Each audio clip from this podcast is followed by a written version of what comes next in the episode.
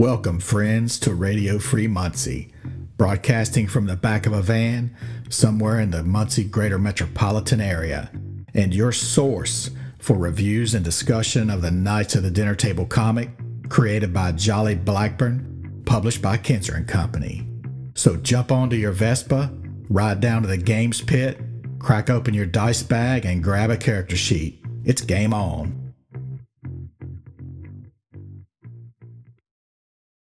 Did you guys see this letter that Sergeant Cohn sent? Oh man. Oh yeah, that's some great stuff in that. It was a great letter. Oh, It's yeah. really interesting. Yeah. Everything in it is really He goes into a lot of the math behind traveling through Bag World and all that stuff. well. Let's kind of let's kind of look through it, right? So starts out and looks like he's sharing all of his favorite KODT characters. Kind of agreed with me, right? Because I said I'd play with Dave and Sarah's devious and all that. So right on. That's cool. He mentions that the writing's gotten better. Yeah, yeah, we agree that it's changed. I don't know if it's better though. I think I think it's different. I think that Jolly's writing is it's become more story driven, but the early strips were really funny for Oh, what they were. They were just little Yeah. short short things, not not like stories. So the writing has changed, and I think that was kind of a conscious decision on Jolly's part, right, to write those stories.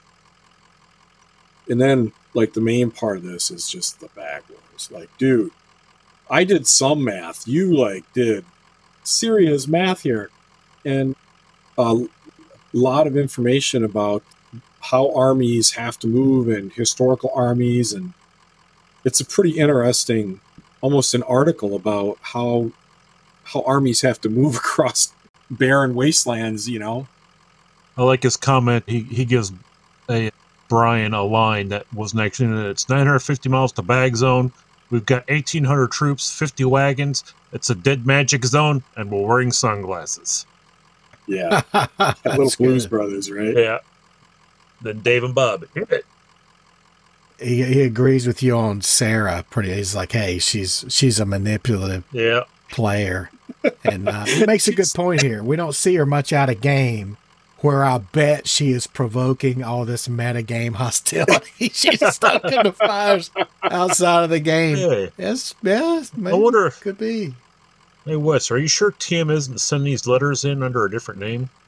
Oh yeah, Steve is probably going to Chat GPT and say, "Hey, if I had a friend who was in the army and he was a master sergeant, what would he tell me? how, how, if he were agreeing with me, how would he frame up a a response to our show?" No, I, I, I took the transcript from the whole podcast and I pasted it into Chat GPT and said, give me a letter that someone would write in in response to this. But I took all of your guys' dialogue out, everything you said, and I only put my comments. Ah, That's why this all kind of agrees with, with what I was saying.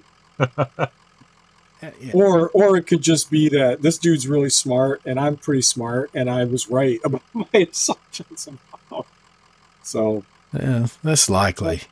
Yeah, it might be. But anyway, dude, we really love this letter.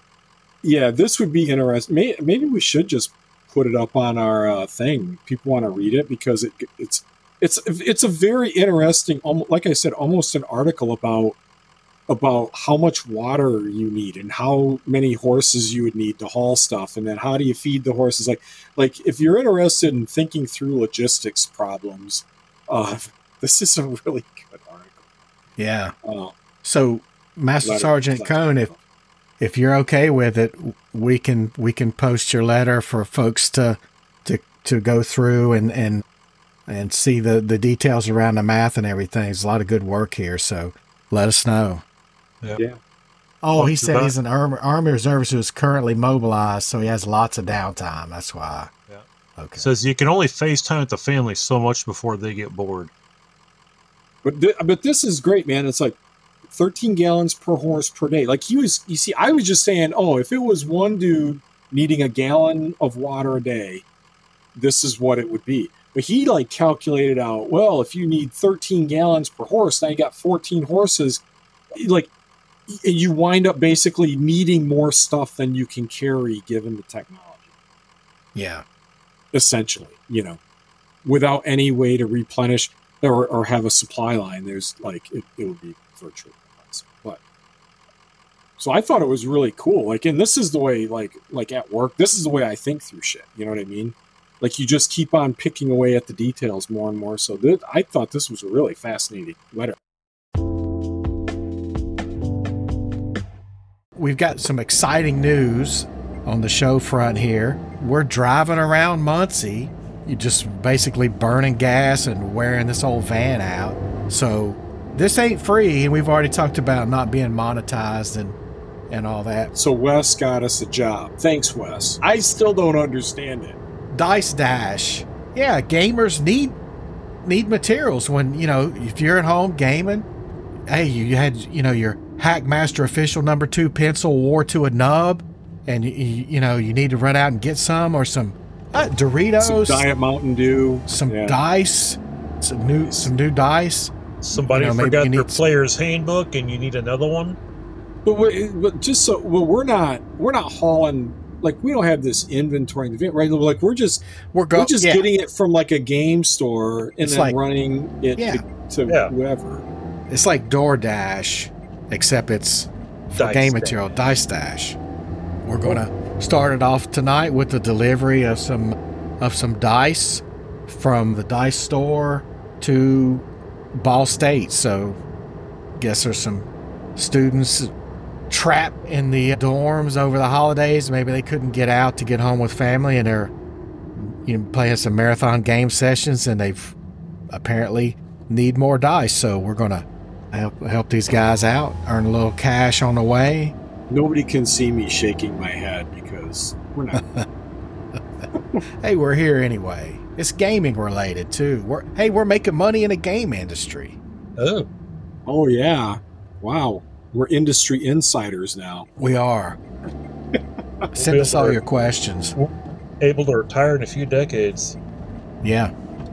Yeah, it's like Dave was saying the the annual salary of a game designer is twenty thousand a year every year for the past thirty years. It never oh, changes. Oh, yeah. yeah. There's some people that make some money in gaming, but I think it's a lot of people doing something low. Yeah. Labors of love. All right, I, I think this is the dorm here for the dice. All right. I'll I'll run these in real quick. Well, I'm not gonna run, but I'll take these I in was getting real to quick. say say get your cameras out. Watch me trip and fall and crack the concrete. All right, I'll be back in a minute.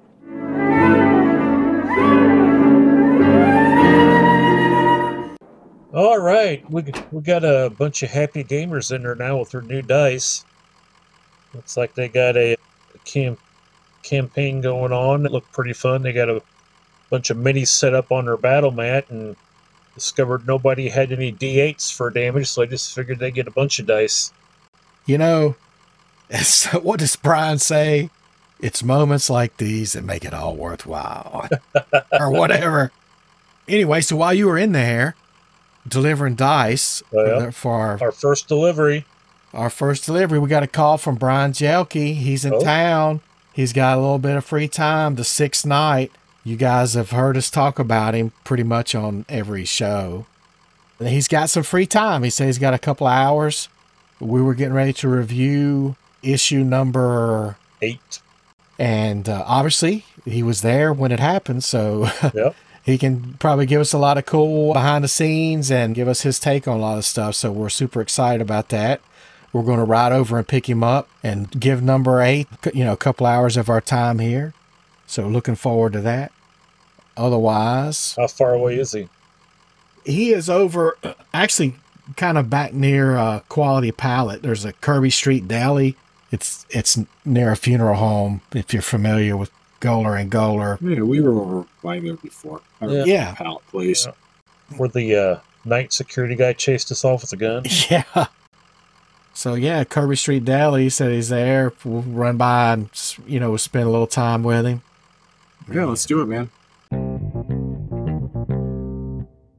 So we're here with the sixth knight, Brian Jelke. Word on the street, rumor has it, you are actually the first subscriber to Night to the Dinner Table. That's true. In the early days when Jolly had issue one through three under his belt, he handed us a copy at a convention. He just saw it as a promotional opportunity for everything else he was doing. And I was blown away. I sort of viewed it as like, it reminded me a little bit of the Freak Brothers, the underground comics, like with the style of art. And I just I thought it was gold. So in the in the back of one of the issues, there was you know an ad to subscribe, and I think I probably mailed him a check that Sunday once I got home from Gen Con. And uh, I don't think he ever cashed it. So you got an extra 20 bucks in your account then, huh? yeah, worth it. Worth it at any price.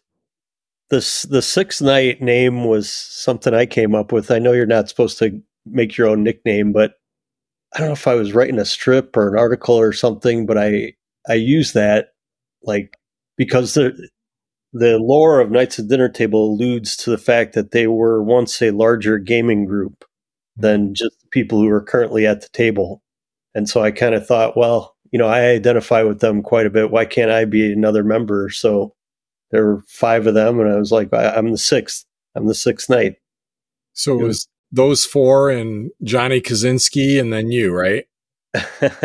well, BA. Well, I was counting. Oh, I guess I was counting. Yeah, because Sarah. Sarah would have been, if you were part of the back lore, Sarah would have been after you. Yeah, I was mixing up the untouchable trio, like the players versus the whole group. Yeah, the whole oh, group is five people. Yeah, right. I was I was just thinking of I had four in my head, but um, and then I think uh, Richard Gere had a movie called First Knight. I yeah. remember when that came out. Oh yeah, which was and that that might be how kind of how I uh, thought of that name. If he can be the the first knight, I'll be the sixth knight. So if you're listening to this episode and you you don't know who Brian Jelke is, get your head out of your ass. Mm-hmm. Award winning well, game designer, D team guy. Listening? I think we've mentioned yeah. his name like uh, uh, probably about every episode, a bunch of times in the podcast. It, it, the most recently came up with Jolly when he when he uh, dropped uh, dropped on us that was it five green towels was originally three green towels or the other way around. Now I get it mixed up in my head. Like like you had a certain number of green towels and he changed it to a different number because he thought it was funny. Yeah, it, it was. Uh, I think it was originally three green towels. He may have changed it to five. yeah, and he was like, "Cause five's funnier." That's right. he always had to put his little mark on whatever we did. That's exactly what he said. It's it, he said it was another case of the Jolly Blackburn having to put his thumbprint on on everything. Yeah. That's Which is weird though, because a lot of times when when people would send him a strip idea, he'd he'd write it out, you know, and he'd customize it, of course, but he he would often give that person full credit for the strip, even though it was like, you know, they sent in an idea and he really nailed down the dialogue. I don't think he does that anymore. I mean, there's there's probably a lot fewer strips you'll see credited to people other than Jolly, and you know, like the last gosh, 10 years of issues. Yeah, with the with the ongoing story arcs, he's got a lot of that going around in his head. Right. Yeah, we noticed a lot of that with the the issues we've been going through that like it's just completely credited to to a reader, which is pretty impressive. I mean, most I don't think very many people do that kind of thing, you know. Right. Well, and there were many people who would send in full scripts. You know, like we we published a, a page of blank panels and encouraged people to handwrite stuff back in those yeah. days, the mid '90s, and send it in. So you know, there were people who'd write full dialogue, but you know, he would always retool yeah, it. There's actually one of those uh, blank pages in the back of uh, issue eight here. Oh, yeah, it's been about three, probably three or four issues now. I think they've been yep. going up. Yeah, and his editorial of a madman, he was making a plea for content. Oh man, like that's every single issue in multiple places, yeah, yeah. like in the ads in the back and everywhere. Yeah. Yeah. But it's cool though, because with the because it's like when he's asking for content, right? For suggestions, he's also highlighting that they're not just looking for professionals, you know, like they're, they're looking for new talent or people that want to, want to, you know, just do something and see if it sticks, which is pretty cool, you know, to be that accessible. Yeah. Um, yeah.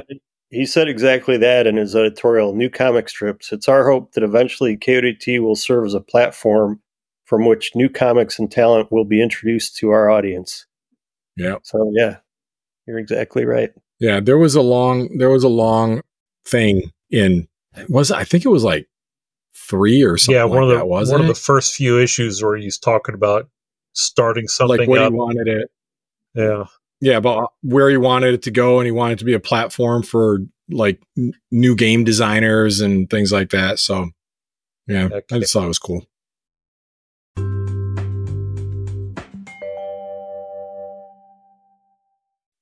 All right. Let's All right. get let's get it started here. Issue number eight, Orcs at the Gates. no, Man, an this is orc like- by any other name. Oh shit. I was on the first I was reading the first uh strip. Yeah, getting ahead of yourself here, any- Wes. Uh, yep, sorry. I'll just shut up. This issue had another one of the Jolly's self made covers. We had issue four and five that he had bought covers for, and we really encouraged him to start doing his own. So we started putting little strips on the covers. But then I think, so I think six, seven, and eight had his covers, and then with nine, he went back to an outside artist. Yep. Yeah, for uh, being mad, they don't look very mad on the cover. Yeah. Well, Oh, stock, stock art. Yeah, yeah, it's, Yeah. the way he did things back Yep. then. Yeah. he's uh, he's evolved massively as an artist since those days. Now, one thing about So- the cover here, Dave is doing the mapping. We do know how that ended up in that issue a few issues ago where they were confused and lost and kept falling in the same pit over and over again. Well, it looks it, it actually looks pretty good. I mean, it's on graph paper. Things are written pretty clearly, but I just noticed that there's some writing on the map. Can you guys read that? Hmm, I don't know, man. Yeah. I'm gonna try to Try- Sometimes there are little tidbits like that. trying to get my uh, cheaters out. I see It's level. probably something like a phone number to a pizza place or something. No, I think it does No. say level something and Yeah, uh, it says level something. I can't read the word nearest the pencil, but the last word is doom, Let me look in the uh like the name of a dungeon.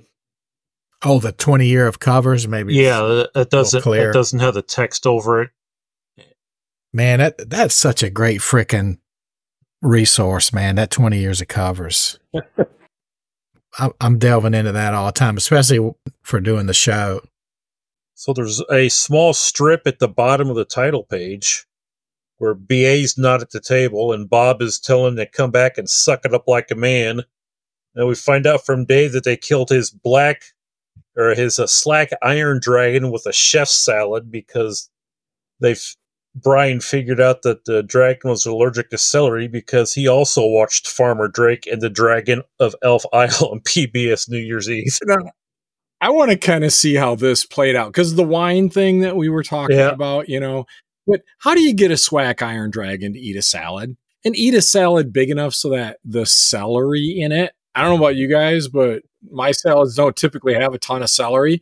So either that was a little dragon or he was really susceptible or that was a big ass salad that they got I think you can't read too much into it. Yeah, That's what we yeah, do. that's exactly what we do here. We read way too much into it. we And you would think the Watch it. dragon would know he's allergic to celery and check out the salad before he ate it. Of course he Well, would. it's just that it's celery Yeah. too. Like How would the dragon know he's allergic to celery? Why would he ever try to eat celery? Yeah, he You never would have found out. And how would Brian know that? Well, because Uh. of Farmer Drake, who is some kind of fa- dragon farmer. I don't know. His name is Farmer Drake. So, there, what if there's a vegan dragon instead of taking virgins? He comes and destroys all the crops Oh man. like a giant rabbit. yeah, he, he eats them. He doesn't breathe fire on them. Right. The giant wabbit Or- wagon. or or a dragon with a with a hipster beard that comes and demands all your craft beers. hipster dragon. Bring me You all know- your craft beers, all your IPAs. The other thing I was thinking about with this is that you know the joke is that they both watch the same TV show or Yeah, whatever. on, on PBS. Well, I don't I don't know if it was PBS because it's uh, oh yeah, I guess it was PBS. That's- yeah. Um but it's like there I think there was like a lot less gaming content and like back then or like me like gaming related me like fantasy media and stuff like that.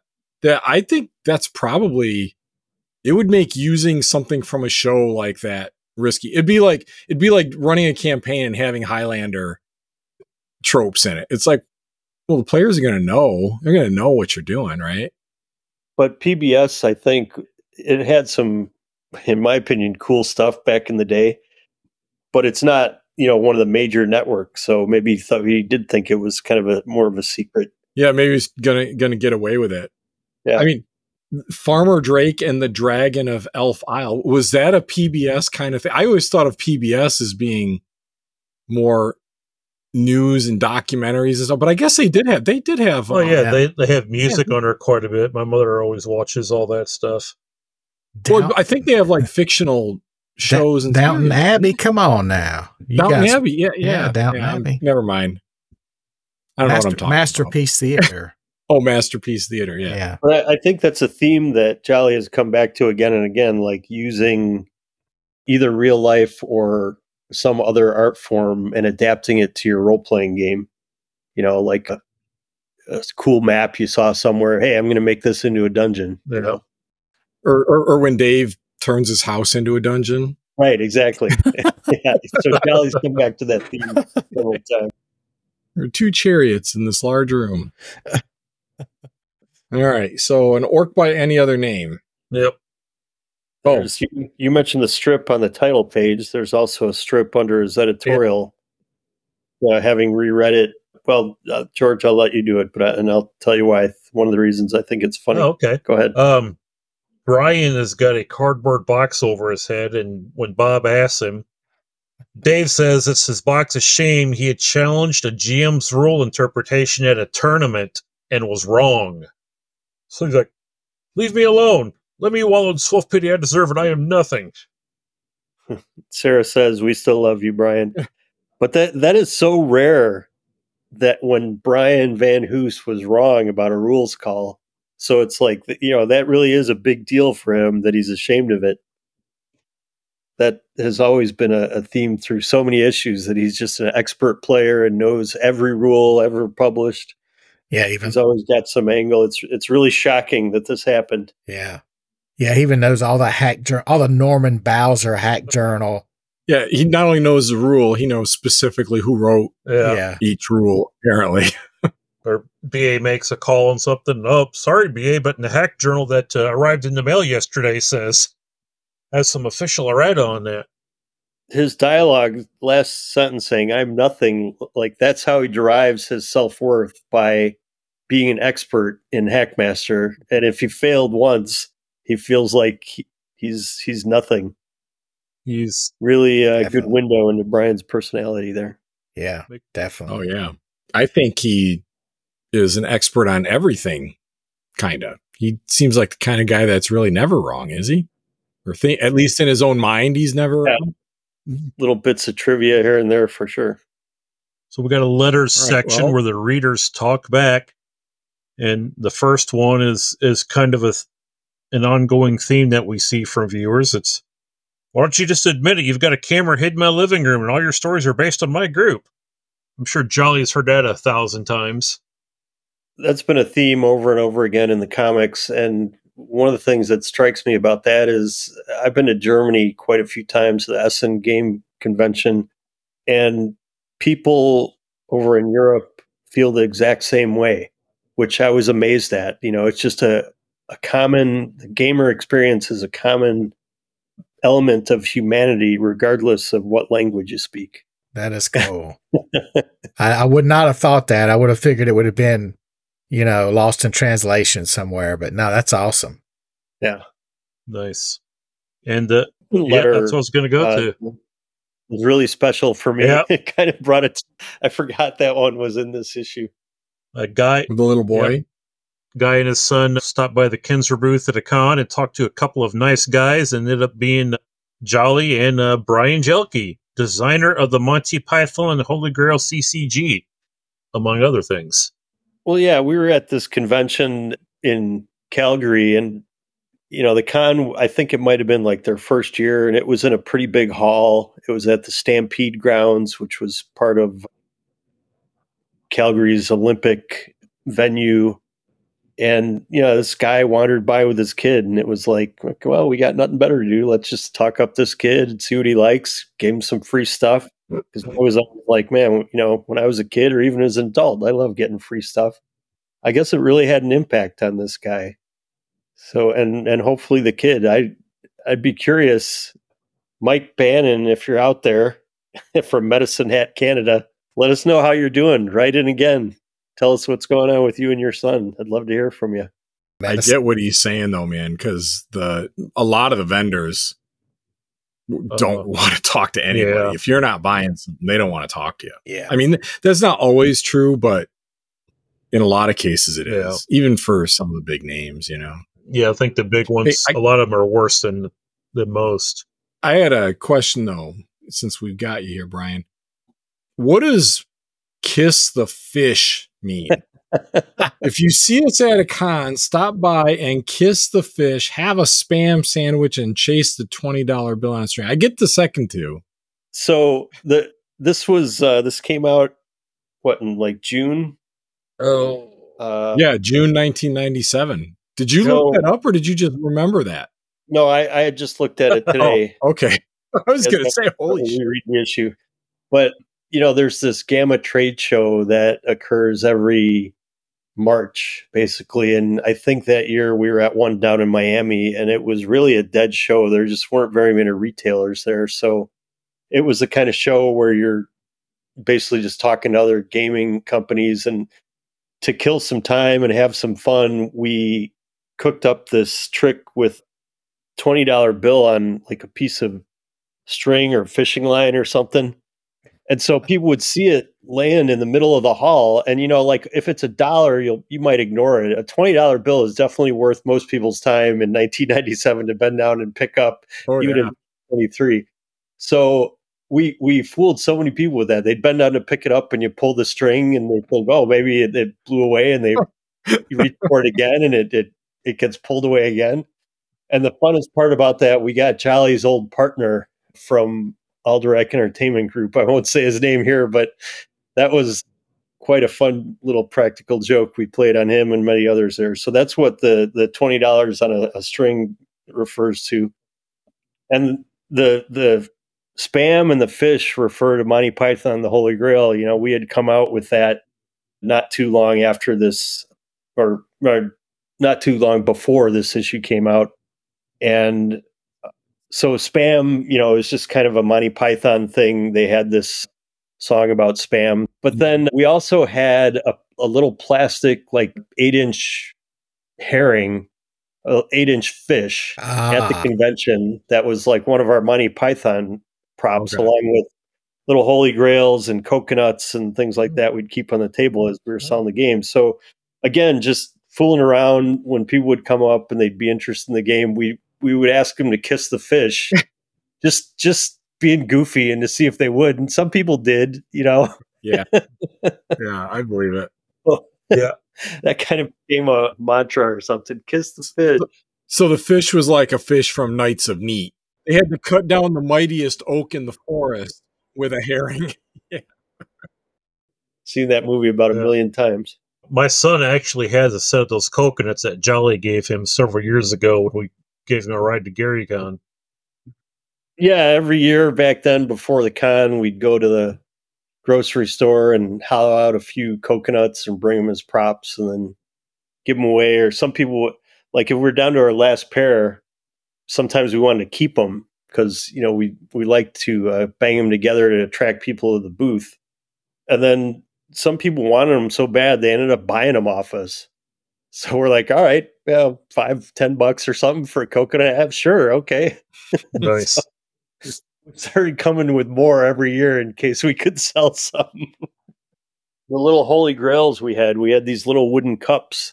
We'd sell them again, probably like five, ten bucks or something. And then we're down to our last one and I wanted 15 for it. And the guy was like, Oh, I don't know. That's, it's really steep, but I got to have this.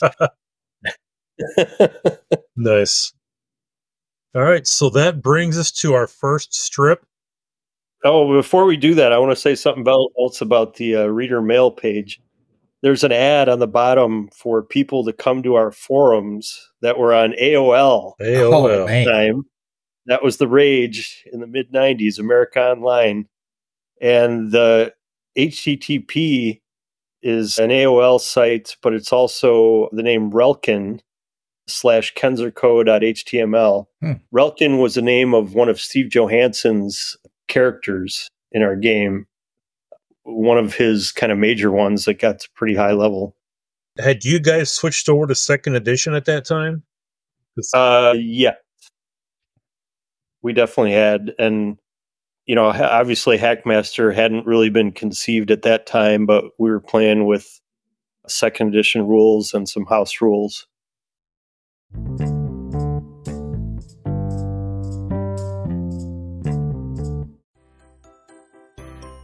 Do you need information about a 40 year old game now?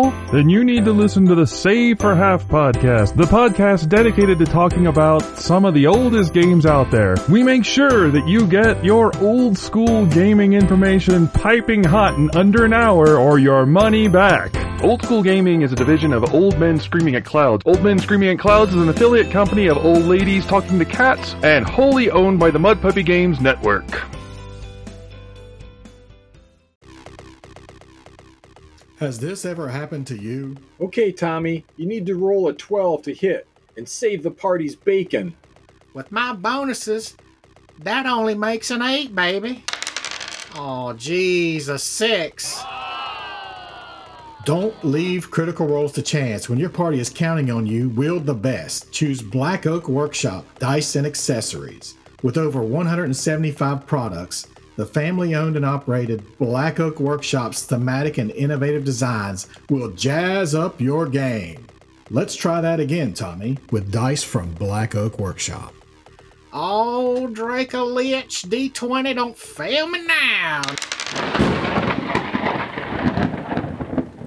Natural 18, baby, take that, foul beast. The lone kobold succumbs to your relentless assault. The day is won. Black Oak Workshop, official dice maker for Radio Free Muncie, home of the original Adventure Calendar. Black Oak Workshop, where dice are treasure. Ask your game master about the 5% experience point bonus when using Black Oak Workshop dice and accessories. Side effects from Black Oak dice may include angry dungeon masters, more critical hits, shorter combats, increased envy levels from gaming friends, excessive boredom from too much winning.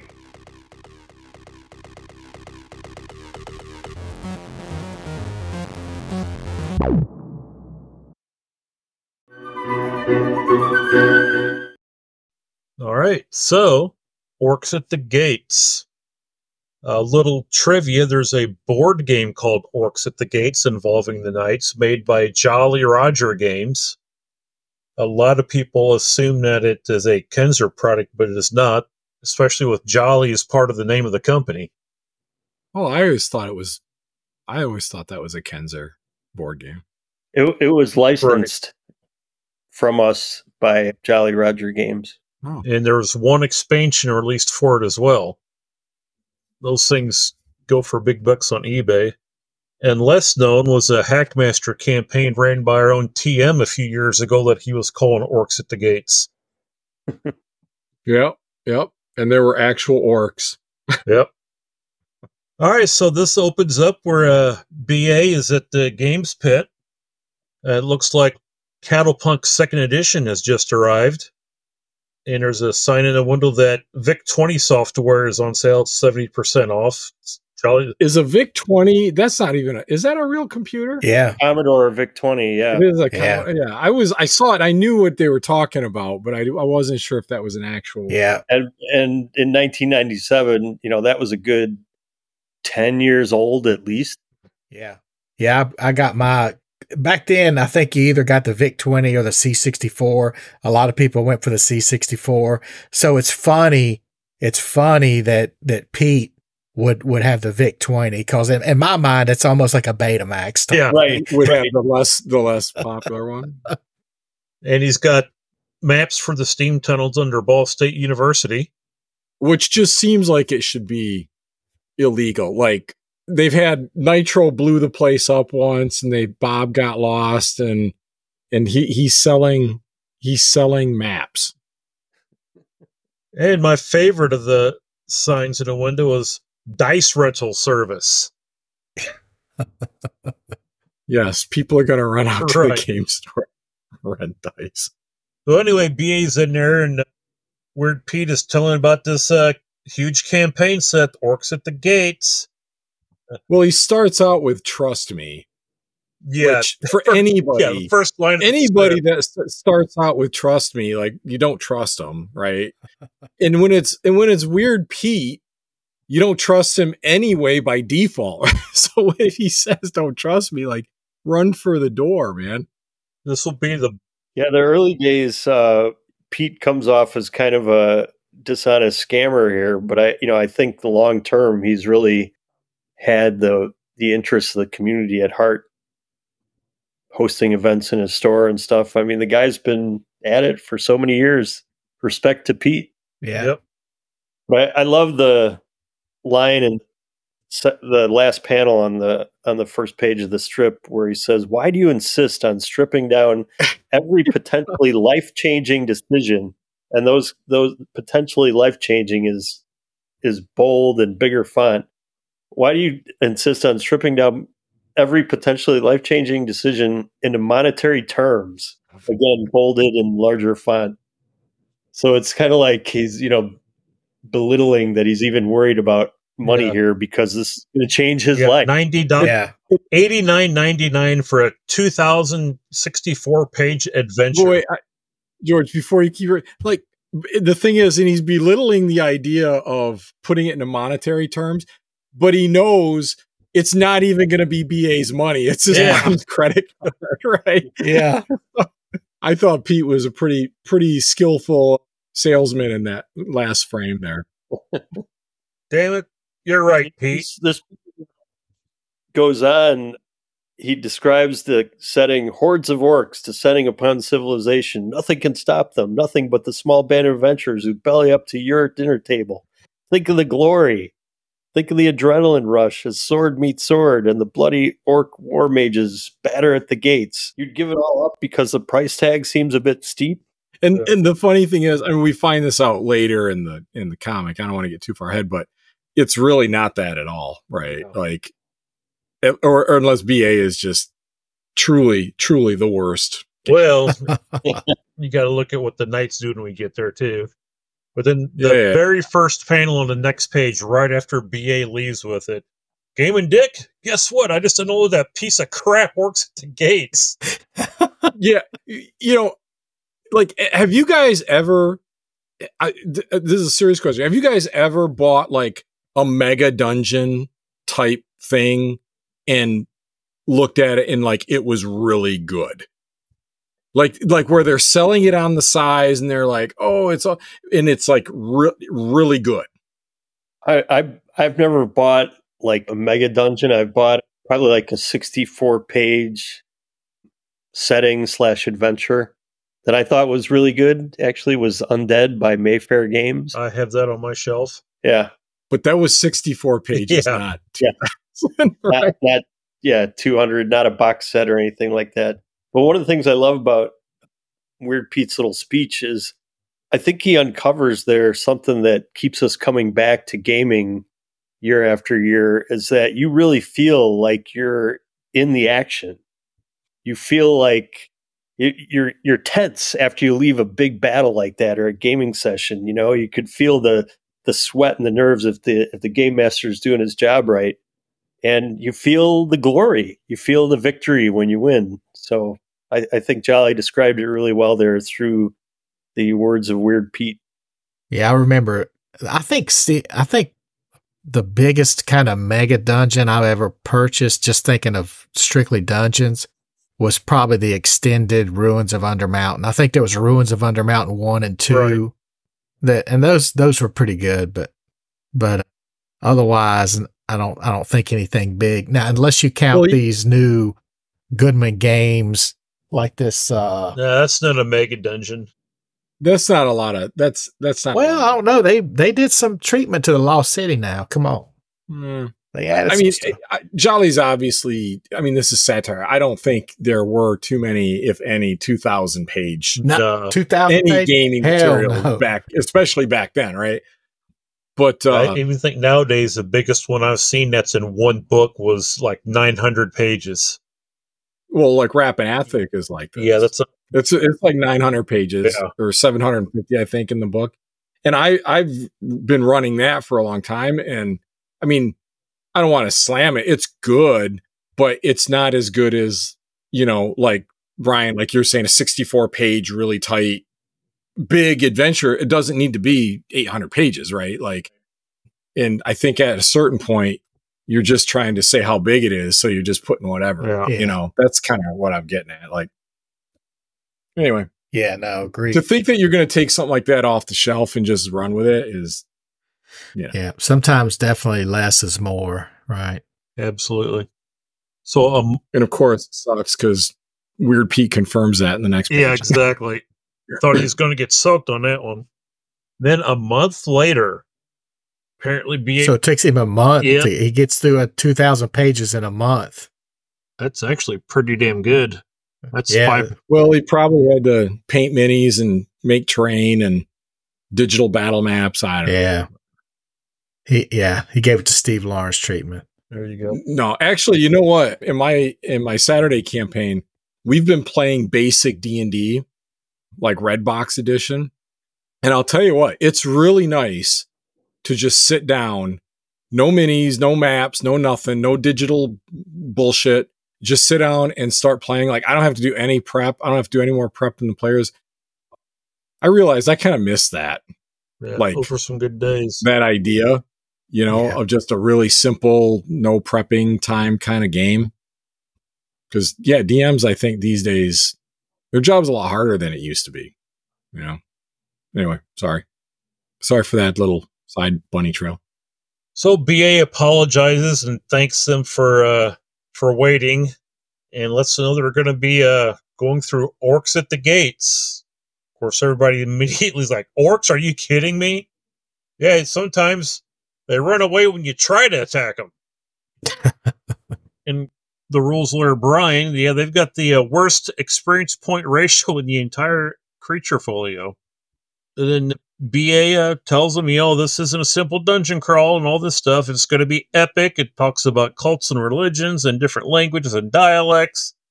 And then Bob, favorite line on the page: politics, language. There's a couple of big red flags. That can only mean one thing. He expects us to parlay instead of hacking. Yeah. Yeah. Yeah. So we know where this is going to go. This is going to go the typical untouchable trio Yep. way. So it opens up. They go into the uh, king's throne room because he's going to give them the big adventure hook, and everybody bows. Of course, Bob uh, Knuckles bows to nobody. I'll just give him a nod. He'll understand. I, I like that he describes it as a knowing Yeah. nod. like he knows we're we're tough guys too. Yeah. I, I don't have to bow to him. A knowing nod. Well- then Dave repeats it. He says, "I give the king a knowing nod as well." He has no idea what that is. then Yeah. he, then he, he pats the pommel of his Hackmaster Plus 12 just to know he's willing to back it up. well, and, and what this is really doing is it's implying that they're equals to the king. Yeah. You know what I mean? Yeah. And That's exactly what they're trying to do. and nope. Of course, Sarah bows, and Brian's like, hell, then I do a real quick bow. Right? I, I bow, but I don't. Yeah, mean exactly. Yeah. it. Technical bow. You know, and and this is this is something like kind of you know when we talk about like that core gamer experience, that shared gamer experience. I'll tell you what, if if I want to start a fight with in one of my games, all I have to do is have any NPC demand anything at all from the players. like they can insult them in a minor way. They can they can tell them they have to pay a tax. Like they just hate the idea. They just hate the idea that like an NPC is forcing them to give something up, and even if it's just respect, you know, even if it's just that being able to be like, I'm the toughest guy in the room, do whatever I want. Dave Kenzer does the same thing in the low level days of our campaign. We got shaken down so many times by Kalamaran guards and soldiers. be like a dozen of them, and they'd want us to pay a fee or a bribe or a tax, whatever they called it. And there were too many of them. And then eventually we got the crazy idea that we'd start fighting back and became outlaws. I'm I'm surprised you didn't make a list and hunt spend the whole rest of the campaign hunting them down one at a time to kill them for daring to do their job. Yeah. you know. Oh, it wasn't their job. They were just shaking us down because they could. Oh, I, I, yeah, and I mean just like, like it could be, it could just be any, it could be anybody that like tells the players what they have to do, yeah. and like it, they just don't want to do it sometimes, you know. And I mean, how many of these strips start out like this where they have to bow in front of somebody? Like, ah, that I'm not bowing. I kind of threw it back at Mr. Kenzer recently, though. In one of our games, I, have got a character who's got a really high fame value, and I, I play that for all it's worth. And there was a, a, monster that was trying to surrender to us. I think he was a hobgoblin or something. And we said, "Okay, but say my name oh. in order to surrender." And they, rather than do that, the guy like screamed "F you" and Brett tried to run away. So we shot him. He was like, so he refused to. He refused specific- to say my name. Was a guy? Was it like Heisenberg? You damn no, right. it's, uh, it's uh, bromide iron. Oh, dude, that's a famous character. Dave talked yep. about him. That's like an original like campaign character from like years and years ago, right? Before Hackmaster, yeah, he's been converted to D and D and then converted to Hackmaster. Man, that's cool. Or, I mean, when I say converted D and D, I mean third edition. Nice. So he was a second. He started as a second edition character. Yeah, Dave mentioned that character when we spoke with him. That's cool and his Hackmaster fame is like 125 or something like that. Oh man, oh, he's wow. like Taylor known, Swift, known across the continent. Yeah. All right, so they refuse to bow. BA gets all pissed. He's like, "Look here, you moron! Hell no! You look here, you morons! The whole adventure hinges on winning over the king's confidence, so that he charges you with thwarting the orc invasion. And what do you do? You insult him, right in his own court." Oh, oh okay, so is Bob and Dave really the problem here, or is BA the problem? This is like a pretty serious escalation. He could have just moved on, right? But no, no, he can't. Yeah, I, I think BA is pushing their buttons for sure. It's like you just said, if you know as a game master, if you want to start a fight, you treat the characters that way, right? Yeah. So like he's acting like he wants them to do what they're going to do in yeah. a sense. And and I mean, you know, I joke a lot about I don't know how much you've listened to the podcast in the past, but I joke a lot about BA being a bad GM. Yeah. But I'm actually kind of always going back and forth. Like, is he doing this on purpose, or is there some secret ulterior manipulation he's doing? Because like well, you could argue it either way. You know? I, I, think he wanted them to capitulate and railroad them into the plot and and use the campaign setting, but I think he was foolish to expect that. Yeah, exactly. yeah, right, right. If he doesn't know his so group you, by now, there's something wrong with him. Right. So, but so you you think this is kind of like he's he's so desperate to just follow the campaign that he's gonna he's gonna escalate this to force it on him. Right. He doesn't want to go off script, right? Right. Yeah, yeah. No, that that makes sense. I mean, he did he did basically start start crying. Well, no, that's later. Never mind. I'm getting the order mixed up that the strips happen. So uh, BA has uh, Eric the Brave, the King's first knight, step up and says, "You know, you unknowingly offend us, which we can understand since you're strangers. But those who do not bow and pay homage, the penalty is death." Oh, dude, there's no way they're gonna go along. Yeah, exactly. That right. No. That right there just ruined any chance of them going along with it. Oh, yeah, yeah. The the campaign BA just ended the campaign. Yeah. He he just guaranteed that they're going to kill every. You know, and, and honestly, I can kind of relate to this. I I know like there are video games I've played, and I'll, I'll be like a fiftieth level murder bot that could like slaughter anything, and there will be some whoever talking trash to me, and there's nothing I can do about it because uh, it's not a non-combat zone or something. Because they do it to prevent exactly this, like being able to just slaughter everybody because you were slighted, you know.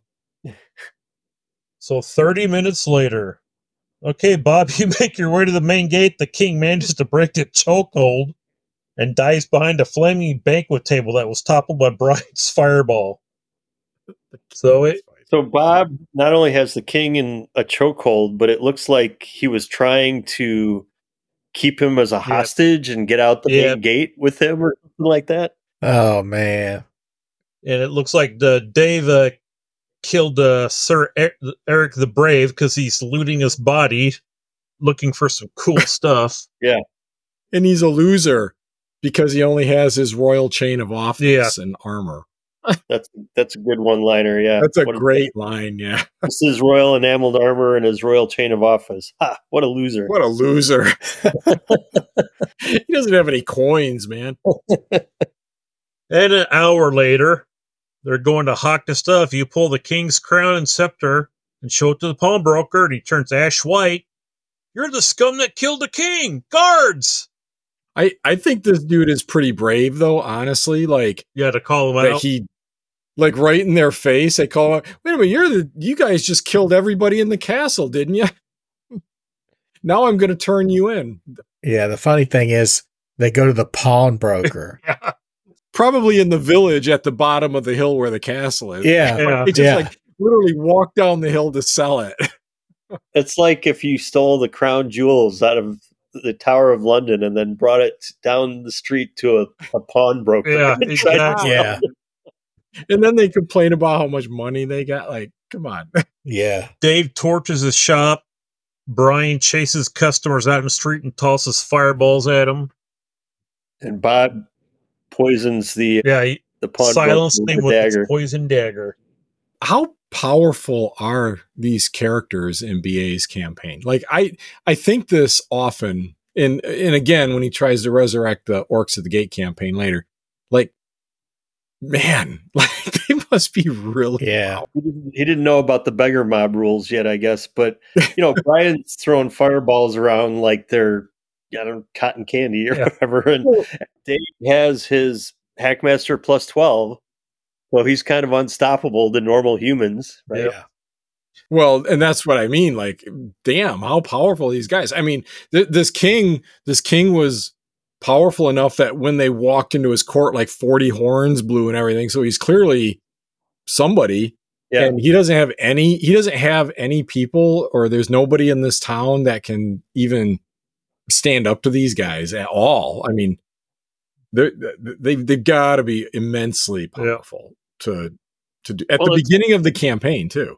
Too, if um, the BA is angry that the campaign is trashed, but he could have continued it. You know, he could have tried to feed them some other hook and got them involved with the orcs somehow. I think, and then they just wouldn't have this kingdom to go back to to heal up and split up treasure and stuff. Yeah, yeah. I mean, in theory, he could keep it going, but that that was actually something I that was a note I made later on, like with BA, because like I said, I go back and forth all the time. Like, is he like a master GM or a shitty GM? You know, and I'm starting to think that it's not so much that he's like how good he is at handling the game or whatever. It's that he seems like if it's written down, whether it's something he bought or it's his notes or his whatever, like he's gonna stick with it. Like he can't go he can't go off script at all. Right. right. You know? So if he has time to plan and he can control the situation, like it, it's like, man, he's reading their minds. But w- as soon as it goes off, like, you know, one degree off target kind of thing, it just spins out of control and is Yeah. They're they go on to talk about what are how he got ripped off Yeah. having blown ninety bucks. Yeah. I love Dave's line. I thought this adventure was supposed to be all about orc. We didn't run into a single damn orc. it works. Even after BA told that you know the king was going to send you after the orcs. Right. And Brian's little comment: Can't believe I only got seventy five quid for that crown. Well, they went to a pawnbroker Yeah. in, in a town small enough that they could slaughter the whole thing in about three hours. Well, and the the first pawnbroker turned them in and ended up dying for oh. it. And they eventually found someone to buy it. It sounds like for seventy five coins or whatever. Yeah. you know, From somewhere because they killed somebody- everybody three times. somebody, somebody eventually bought it. Yeah, I mean, did you did you notice though when BA's on his rant, they they massacred the good citizens of Fern Forks, Grand Falls, and Hevington Hills. So they went from town to town, Yeah. Yeah. slaughtering the entire town. It was. Like, it wasn't just the the main kingdom. yeah, it wasn't like they they took out the castle and the people right there. You know, It took out three towns. And it closes out with BA looking pissed off at Pete. Hey, how'd the game go? Why are you looking at me like that? well, it's not Pete's. fault. No, I mean, you know, but but at least he unloaded that piece of crap. yeah, yeah, yeah.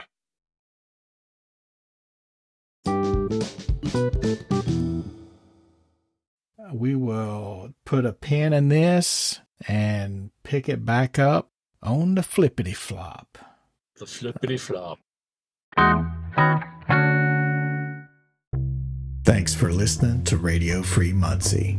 If you have a comment, you can leave it at our anchor site or you can email us at radiofreemuncie at gmail.com. See you next time.